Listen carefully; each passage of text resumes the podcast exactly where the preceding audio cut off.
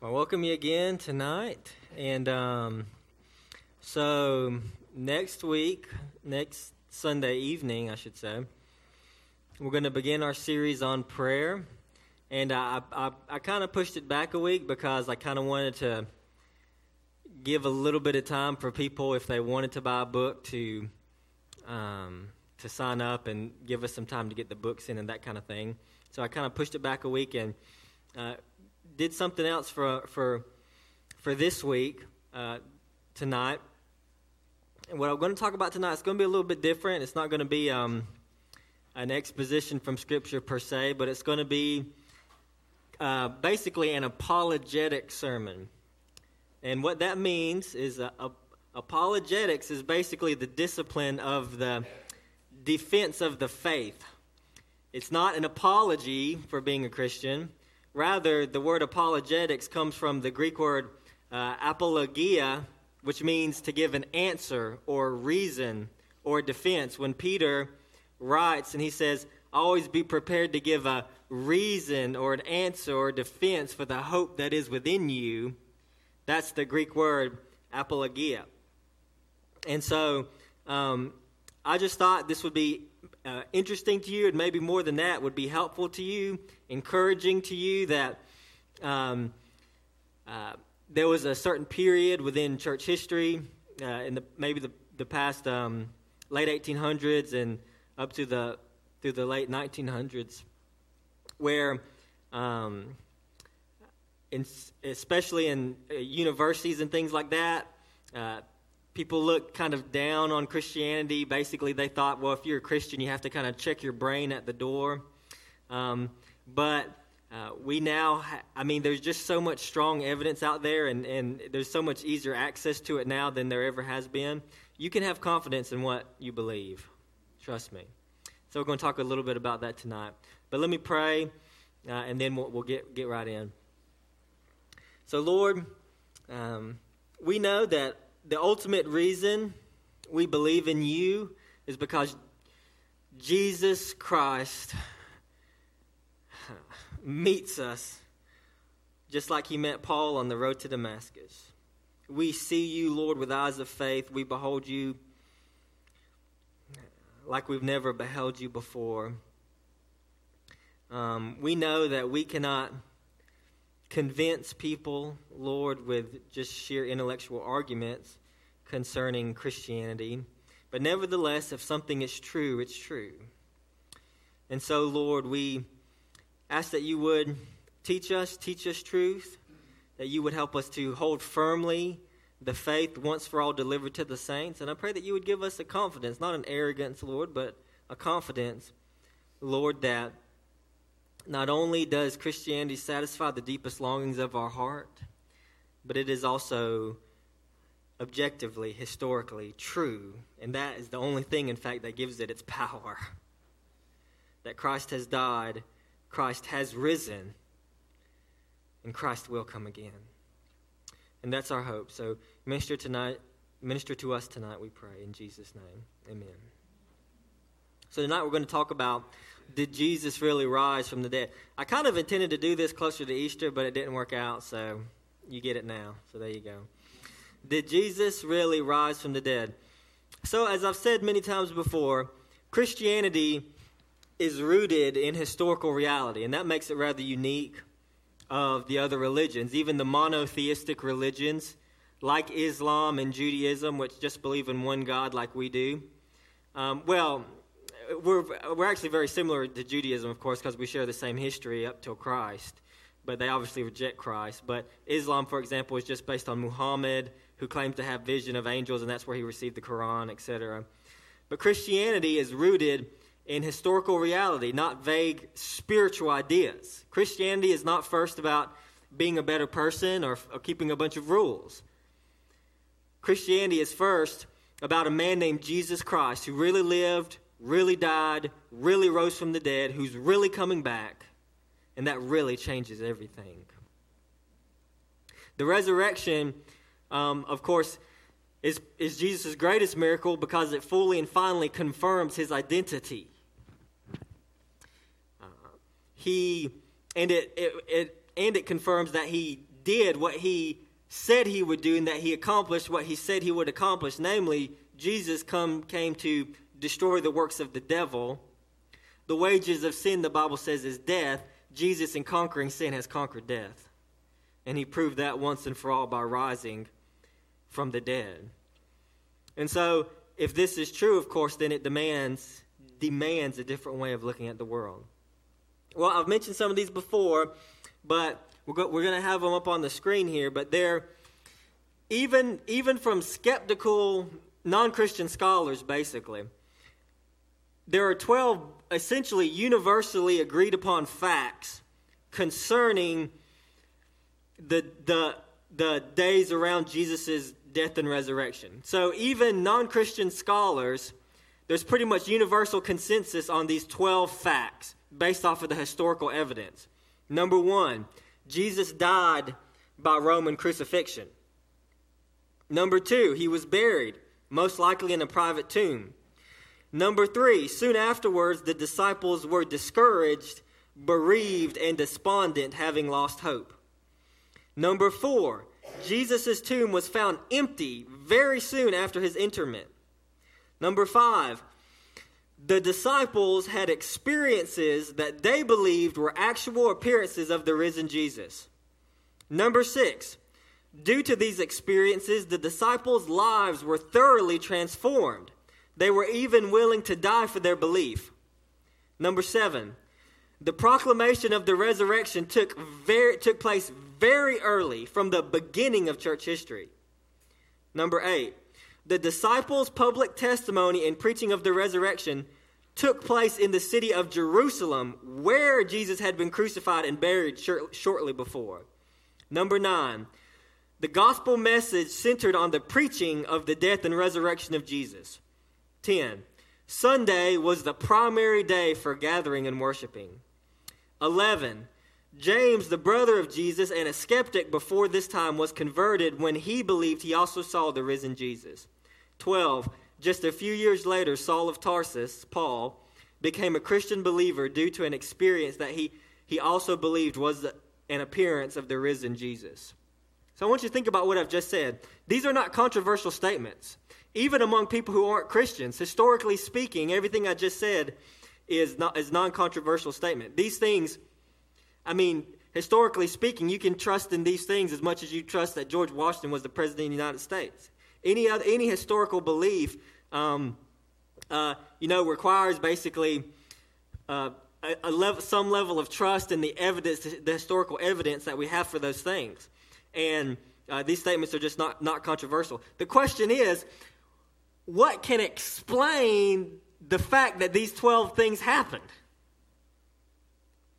And it turns out that despite all the, the twisting and finagling of trying to get out of, out of the claim that Jesus rose from the dead, there's really no satisfactory explanation for the fact that these 12 things occurred except that what they said happened actually happened, and that is that Jesus Christ did, in fact, rise from the dead. So, why do we accept these 12 facts?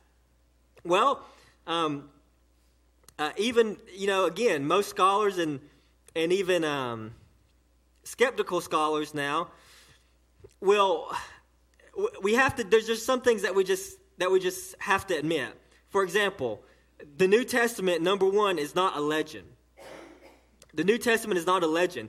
There, the new testament as you know is uh, a collection of documents written by early uh, eyewitness accounts or associates of eyewitnesses who claimed that they actually saw the things that they wrote about with their own two eyes. And so these documents were written within two generations uh, of the actual events and were written uh, by eyewitnesses or their contemporaries.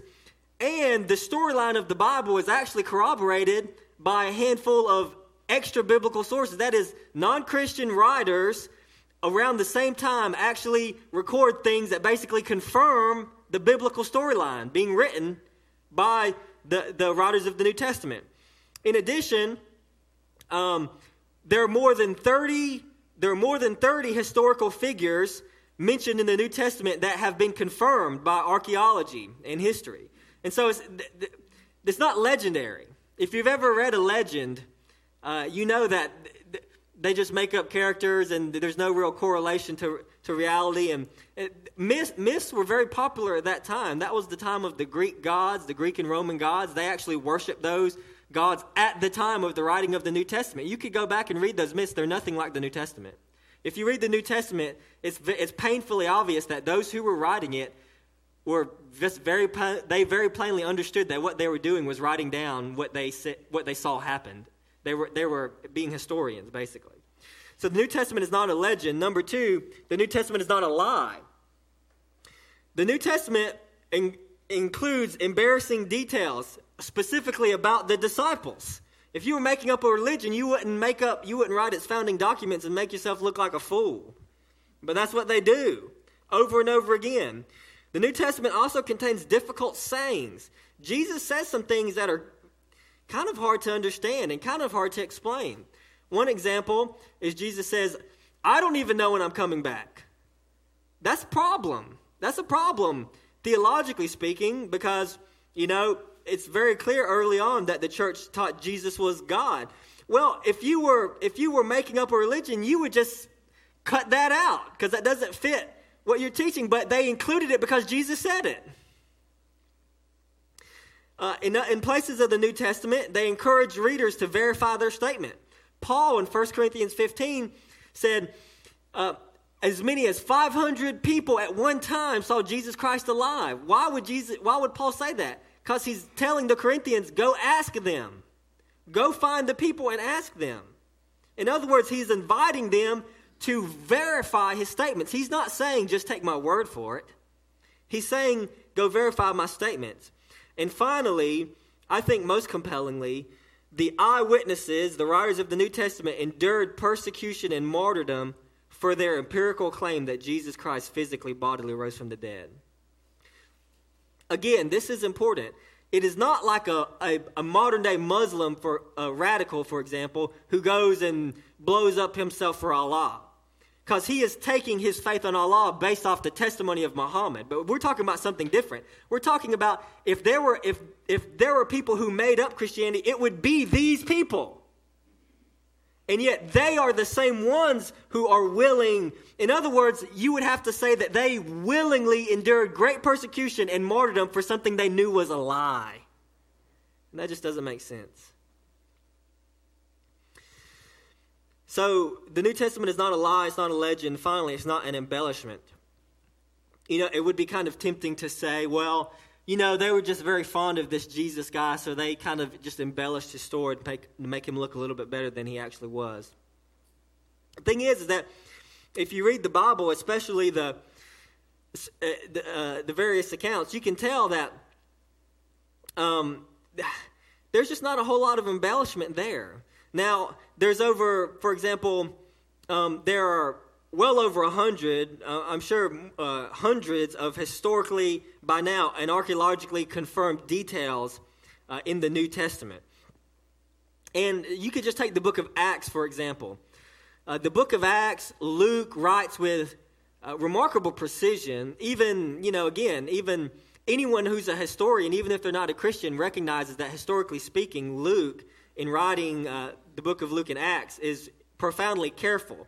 And they they they found where like Luke says, Luke says this and this. We went from here to here. That was a day's journey. We went from here to here. That was two days' journey. It's all been confirmed. He has named specific people who were who had specific roles of authority in the Roman government, and they have found you know seals or inscriptions that verify that that was the name of that person. And he and Luke even gave them the correct title because the different people in various regions had different titles associated with that role. And Luke would name them in this town, he was the proconsul. In this town, he was the governor. In this town, he was this. Luke is actually remarkably precise in his recording. And in the, in, in the same document where Luke is incredibly careful to include accurate details, he also says, and then we went to this town, and so and so was healed. And so and so was raised from the dead. And but he doesn't make a big deal out of it. You just he just keeps writing. And then we did this, and so and so was healed, and then we did this. He's not he's not embellishing. He's just saying what happened. It's very it's it's pretty clear if you read it. It's it's not extravagant. He, it, it's very clear that he's just, he understands that he's recording what he's seeing, what, he's, what he has researched and understand. And so we can believe beyond a reasonable doubt that the New Testament authors accurately recorded what they saw. And so, really, then, there is only one course left for the skeptic concerning the validity of the resurrection of Christ. And that is, uh, again, based off of everything I've just explained, it's really, it's really, really difficult, uh, borderline impossible to say that they were lying or they were uh, deceiving. And so, really, the only way, and, and again, historically speaking, the, those 12 facts concerning Jesus' resurrection are very hard to discount. And so, really, if you're still skeptical, the only option you have left is to basically say this that the disciples really did believe that Jesus rose from the dead, but they were mistaken. That's about the only option you have left. And that's what a lot of scholars will say today. And so, basically, there were there so basically a lot of theories have come about concerning how the disciples, well, they really believed Jesus rose from the dead, but that's just because they were mistaken. And so people have come up with these theories. I want to explain some of them to you and explain why they don't really hold water. The first theory is this it's called the hallucination theory. That is that people, that basically people say, well, the disciples were just, they hallucinated. They were under a lot of stress, they were really afraid, and so the disciples just hallucinated uh, uh, uh, upon seeing Jesus. Well, this is probably the weakest of them all because uh, there's there's a uh, there's a doc. It's a, it's not a documentary actually. It's a movie, but it's based off of the life of Lee Strobel, who's going to be at the men's conference that we're going to. The men, if you haven't signed up for that, you can. And um, but he was uh he he worked for the Chicago Tribune and he was a journalist and he took his journalism skills to investigate historically because he was a crime journalist and what they what what Think about what, uh, when you're trying to investigate a crime, what are you doing? You're trying to investigate what happened in the past, right? Well, so he was perfectly equipped to investigate did Jesus rise from the dead? So he did this research and he was an atheist and then he and he was converted because he concluded that the evidence was so strong that Jesus rose from the dead. Um, but in the movie, he talks to a clinical psychologist at a university who basic who who herself is not a Christian, but she says mass hallucinations are impossible. Because if we all hallucinate, we're not all going to have the same hallucination. I'm going to hallucinate about something, you're going to hallucinate about something else. So all the disciples could not have mass hallucinations. And besides this, of out of six of the 12 uh, um, sightings of appearances in the New Testament, on six of the 12, Jesus specifically is said to touch or eat food. In other words, he's confirming he's, his physical nature, his reality, that he's not a mere hallucination or a vision or a ghost. And, of course, the, the, the, the greatest reason why this uh, theory doesn't hold water is because, is because in the hallucination theory can't explain the empty tomb. In other words, if all they did was hallucinate, then all the Jews had to do was go open up Jesus' tomb and there's his body. That's it. Christianity's over but it, that doesn't hold water.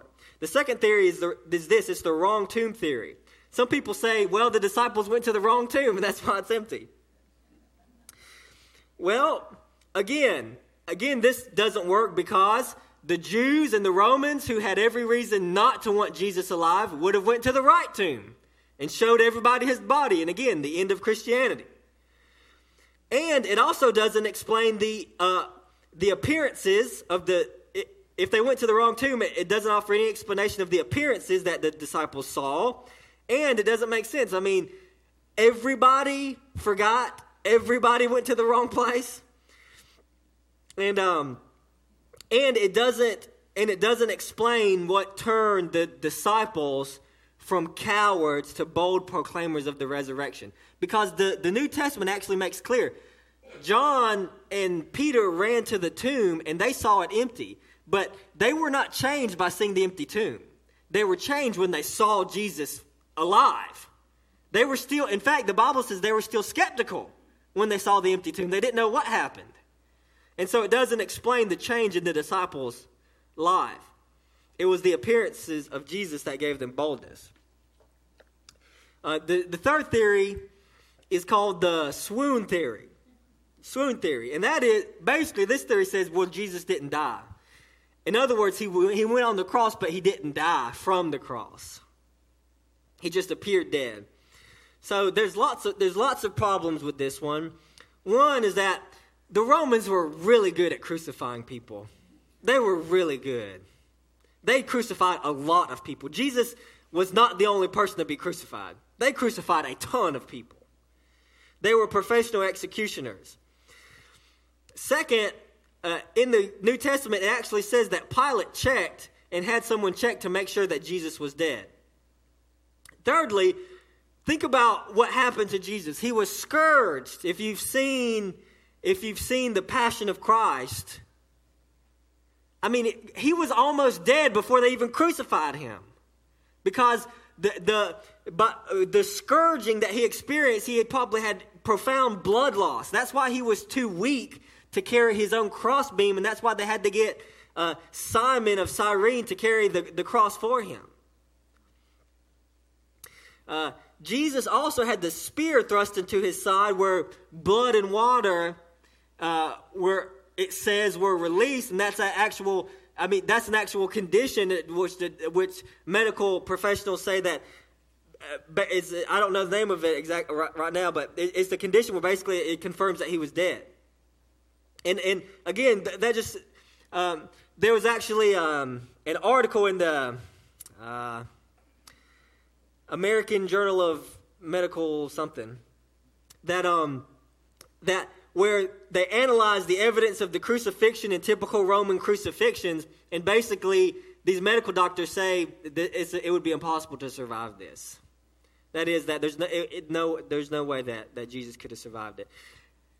And even and and so let's suppose for a moment that somehow Jesus actually did survive these injuries. So this is what we would have to say to hold this theory. You would have to say that the people who wrapped him up in bandages somehow didn't notice that he was alive. And then he would then have to survive 36 hours in a cold tomb with no medical care after the injuries he sustained. And then he would have to move a two ton rock, get past armed Roman guards, and then in the same state with no medical help, he appears to his disciples and they believe he has victoriously risen from the dead. It, does, it just doesn't make any sense. It doesn't make any sense. The swoon theory. and so, uh, so that's the third theory. The fourth theory is this: is that the disciples stole the body the fourth theory is that the disciples stole the body. So there's there's some there's lots of problems with this as well. How could the disciples have getting, gotten past the trained guards? Um, but of course, the most important uh, evidence against this is that is the fact that all of them just about went to martyrs' deaths, proclaiming their uh, the claim that they saw Jesus rise from the dead. And so it just doesn't make sense that they would they they had nothing to gain. Think about it. They, they had nothing to gain. They were all devout Jews. Okay? They Judaism was uh, I mean it was part of who they were. Okay? And so Christianity is fundamentally changing that. It's fundamentally changing the way they relate to other Jews. They they had nothing to gain. Their, their Lord and their Master has died. They have nothing to gain from lying about it. Nothing. And yet, all of them, just about all of them, died martyrs' deaths saying that they saw Jesus rise from the dead. You have to explain that. Number five, another theory, is that a substitute took Jesus' place.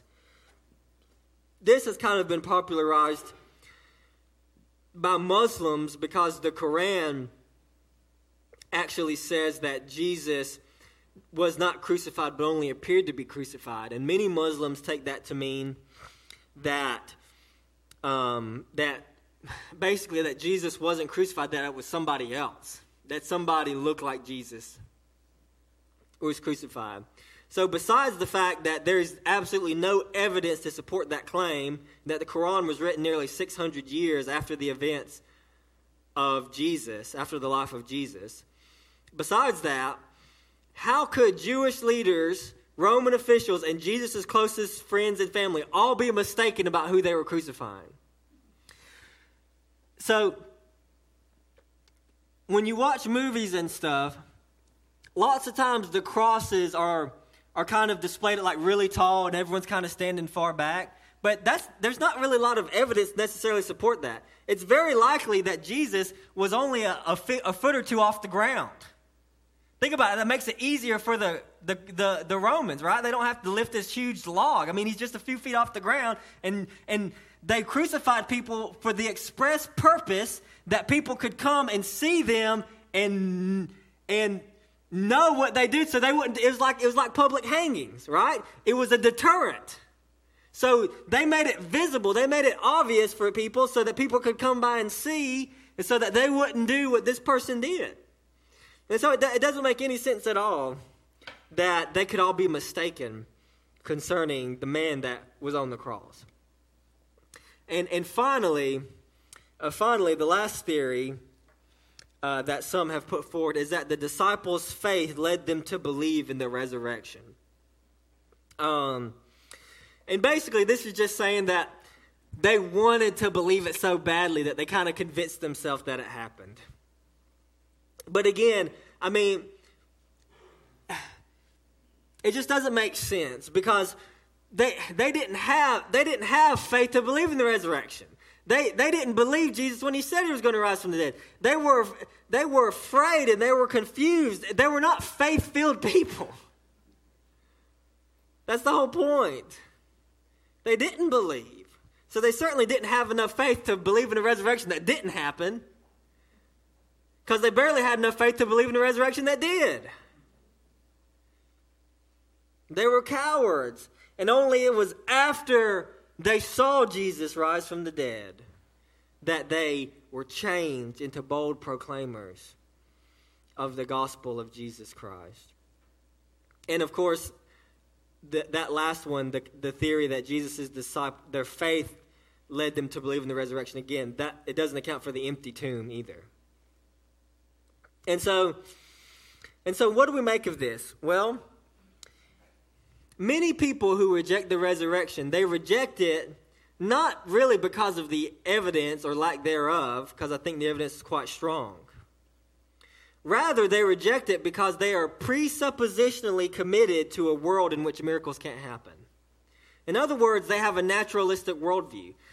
They don't believe in God, and so they, they cannot be open to the possibility that miracles happen because their worldview can't account for it. It doesn't account for it.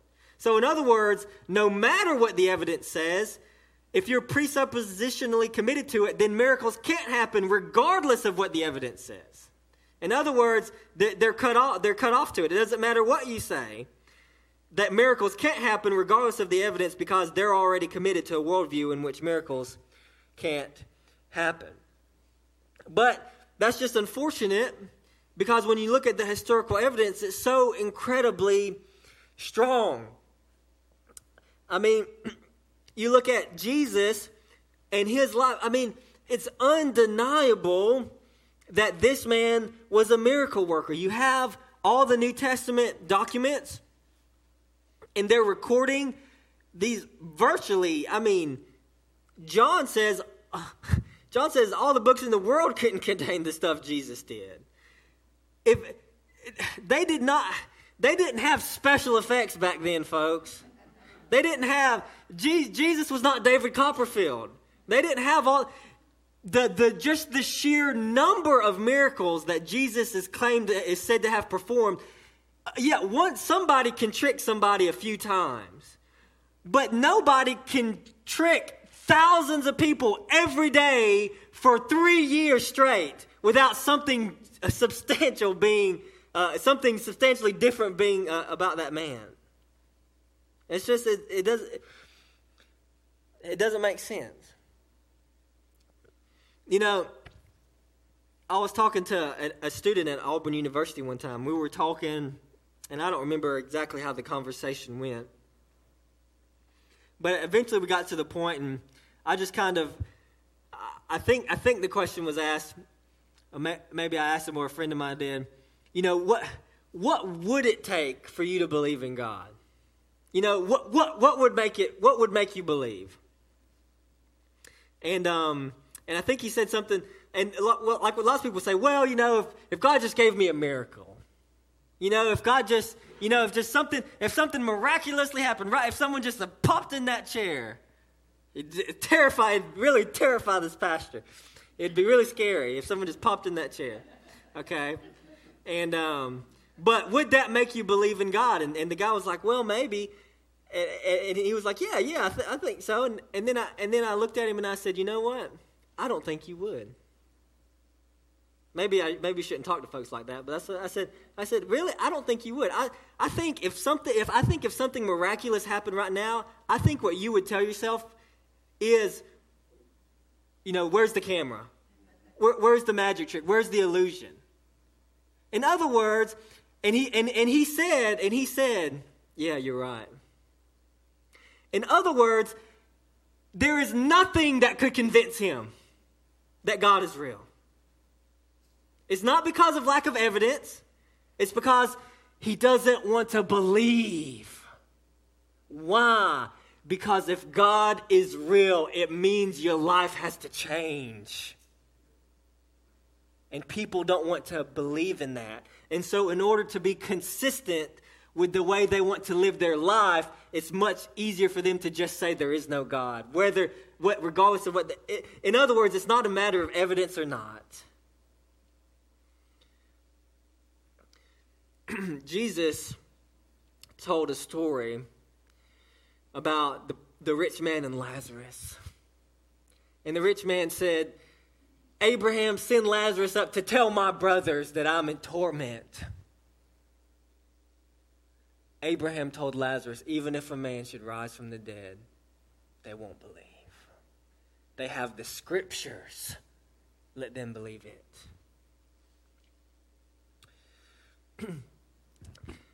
There's no reason, I think, to, so many people are so skeptical, but there, if you think about it, there's really no reason to be so skeptical about miracles, and especially about the miracle of the resurrection. Because I think the evidence for the existence of God is just incredibly, profoundly strong. I don't know. I mean, for example, why does anything exist? Why does anything exist in the first place? Why isn't there just nothing? And and everybody and even scientists know that the universe had a beginning. It hasn't always existed. And so if something has a beginning, how does something come from nothing? That means the, the scientists, they want to call it the Big Bang, but what is the Big Bang? It is literally everything in the universe popping into thin, out of thin air into, into everything. It's nothing becoming something. What is that? It's a miracle. It's literally a miracle. And yet, when you baptize it in scientific terms, they, they, they don't call it that. But if God exists, Paul, when he was talking to uh, Felix, I think it was, he said, Why is it thought incredible by any of you that God should raise a man from the dead? It's, if, if, if God exists and he is anything like the Bible describes him to be, a God of all power, then it's not, it's really not that big of a deal for him to raise a man from the dead. It's really not. And so finally, there's, there's something else I want to address, and that is this. Some people say something like this, and it's, it's the kind of like, it's kind of like a way to, to wiggle out. And they basically say, well, yeah, the evidence is fine and good, but I don't find it finally convincing. And if when you make extraordinary claims like that, you must have extraordinary evidence. In other words, they don't flat out refute you. They kind of admit you have some evidence, but they basically say, well, it's just not enough to, for such claims like we're talking about. Well, there's a few questions concerning that. When, when someone says Extraordinary evidence. Well, we need extraordinary evidence for this kind of claim. My question is, what do you mean by extraordinary evidence? Do you mean like a supernatural evidence, like you want another miracle to confirm the past miracle? Well, that just goes back to what I just said before. Most people who are committed to naturalistic worldview, even if they saw a miracle, they still wouldn't believe. They would say, I was, I was, you know, I had too much to drink or something else. You know what I'm saying? They wouldn't believe it. They still wouldn't believe it. Or if they mean by extraordinary evidence, is it repeatable? Like in a scientific lab? Well, no, of course, it, it, it, it can't be repeatable because it's a historical event. You can't bottle up a historical event and recreate it in the laboratory. In other, in other words, historical inquiry by definition is, is different than scientific inquiry. But nevertheless, it's, it's, we can still make reasonable conclusions from it. For example, my wife, uh, this morning for breakfast, I ate waffles and uh, sausage balls. Can I empirically prove? Is there any way I can prove to you that I had waffles and sausage balls for breakfast? This just happened a few hours, folks. No, I can't prove it to you. I can't. I, I think even if you cut up my stomach right now, there probably wouldn't be conclusive evidence, okay? All right? The nature of historical claims is they're just, you can't bottle them up and put them in a laboratory. But is it reasonable for you to trust me when I say that and to draw the conclusion, well, and to believe me when I say that? Of course it is. You have no reason not to believe me and no reason for me to lie about it. And, and anytime we make, if something ha- in, in, a, in a court of law and something happens and someone says, well, I was there and I saw it, there's good reason to believe it. You're not a fool to believe it. You're not an idiot to believe it. You're not an intellectual, uh, you know, throwing the, everything out to believe it. You're just being reasonable because when someone says they saw it and you have reasonable evidence to believe that person, then you're reasonable to believe them. Well, the Bible was written by men who were eyewitnesses of the events in which they proclaimed. They held to what is the most beautiful, beautiful ethical system in the world where they held holiness and integrity before God in high honor because God always sees you and always knows you and knows whether you're telling the truth. And they all, just about all of them, went and died martyr deaths for their testimony.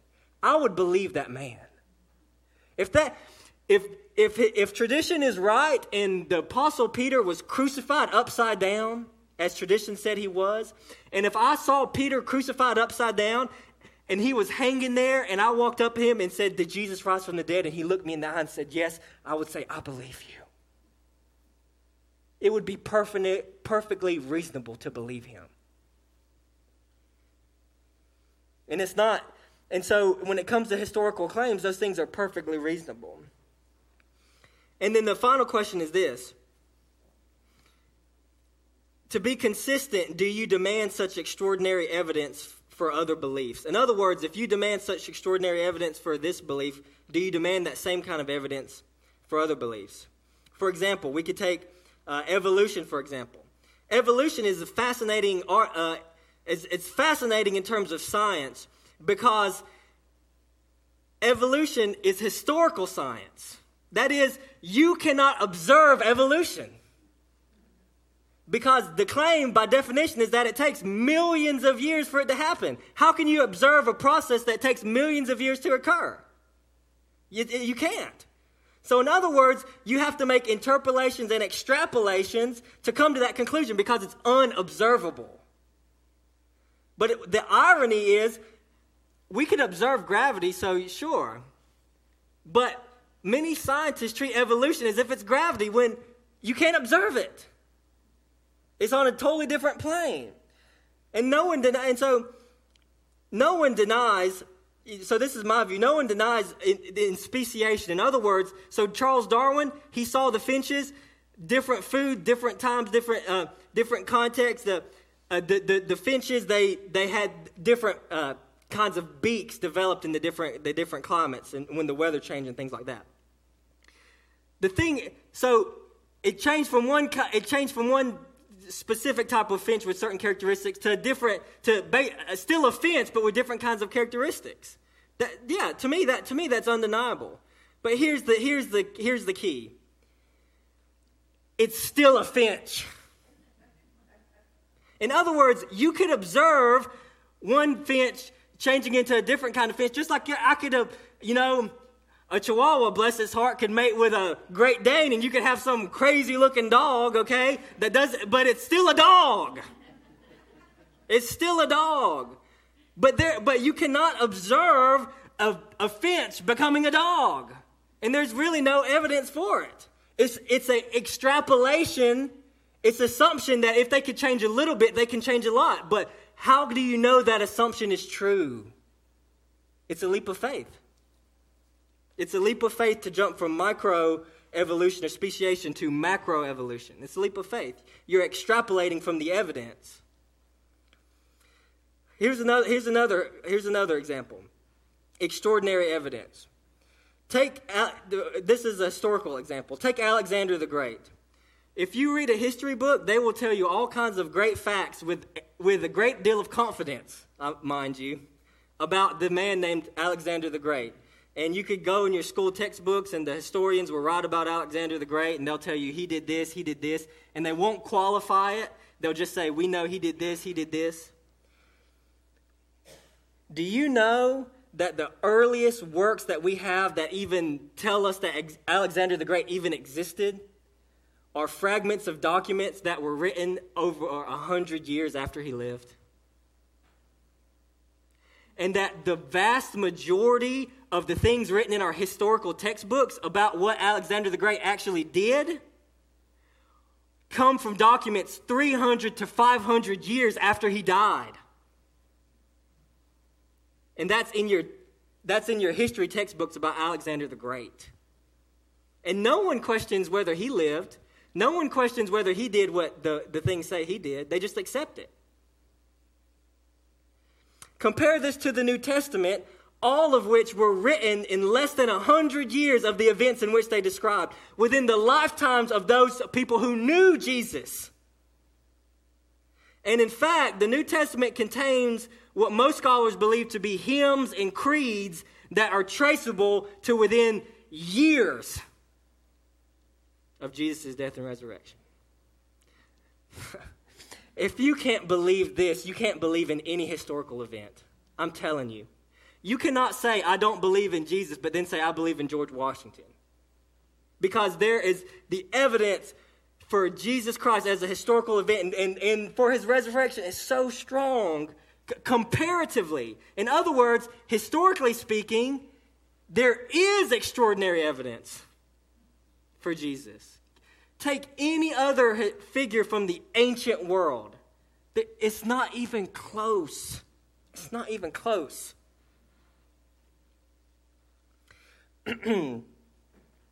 so, in conclusion, there's no way to adequately explain the historical data apart from just taking the disciples at their word. That is, that they walked and lived with a man named Jesus of Nazareth. And he claimed that he was the fulfillment of the scriptures that all the Old Testament prophesied about. And he performed miracles that blew people's minds that they couldn't believe. They saw it and they said, Truly, God has come among us. And he died and they didn't know what had happened. And they all their hopes were dashed because they thought he was going to be the king of Israel who was going to throw off the Roman yoke. And they were terrified and they were cowards and they were in a dark room. And then a, and then a, a bunch of fanatic women bust in the door and say, The tomb's empty. And they say, What? And they ran to the tomb and they say, What in the world happened? And they go back and they're skeptical. And then two disciples, they don't know what to do. So they take a walk and this man starts walking with them and they go and break bread, and they saw that it was Jesus. And then later that evening, they're in a, they're in a room with a locked door, and Jesus appears among them and says, See my hands, see my side. Do you have, some, you have something I can eat? And it changed their life, and it changed human history. Because God intervened in the world to once and for all fully and finally reveal himself to his creatures. I want to close with this quote. I, I read it, I, th- I, think it was on Easter when I read it, but I, I want to read it again as we think about the life of Christ. It says, He was born in an obscure village, the child of a peasant. He grew up in another village where he worked in a carpenter shop until he was 30. Then for three years, he was an itinerant preacher. He never wrote a book, he never held an office, he never had a family or owned a home. He didn't go to college. He never lived in a big city. He never traveled 200 miles from the place where he was born. He did none of the things that usually accompany greatness. He had no credentials but himself. He was only 33 when the tide of public opinion turned against him. His friends ran away. One of them denied him. He was turned over to his enemies and went through the mockery of a trial. He was nailed to a cross between two thieves. While he was dying, his executioners gambled for his garments, the only property he had on earth. While, when he was dead, he was laid in a borrowed grave through the pity of a friend. Twenty centuries have come and gone, and today he is the central figure of the human race. I am well within my mark when I say that all the armies that ever marched, all the navies that ever sailed, all the parliaments that ever sat, all the kings that ever reigned, put together, have not affected the life of man on this earth as much as that one solitary life.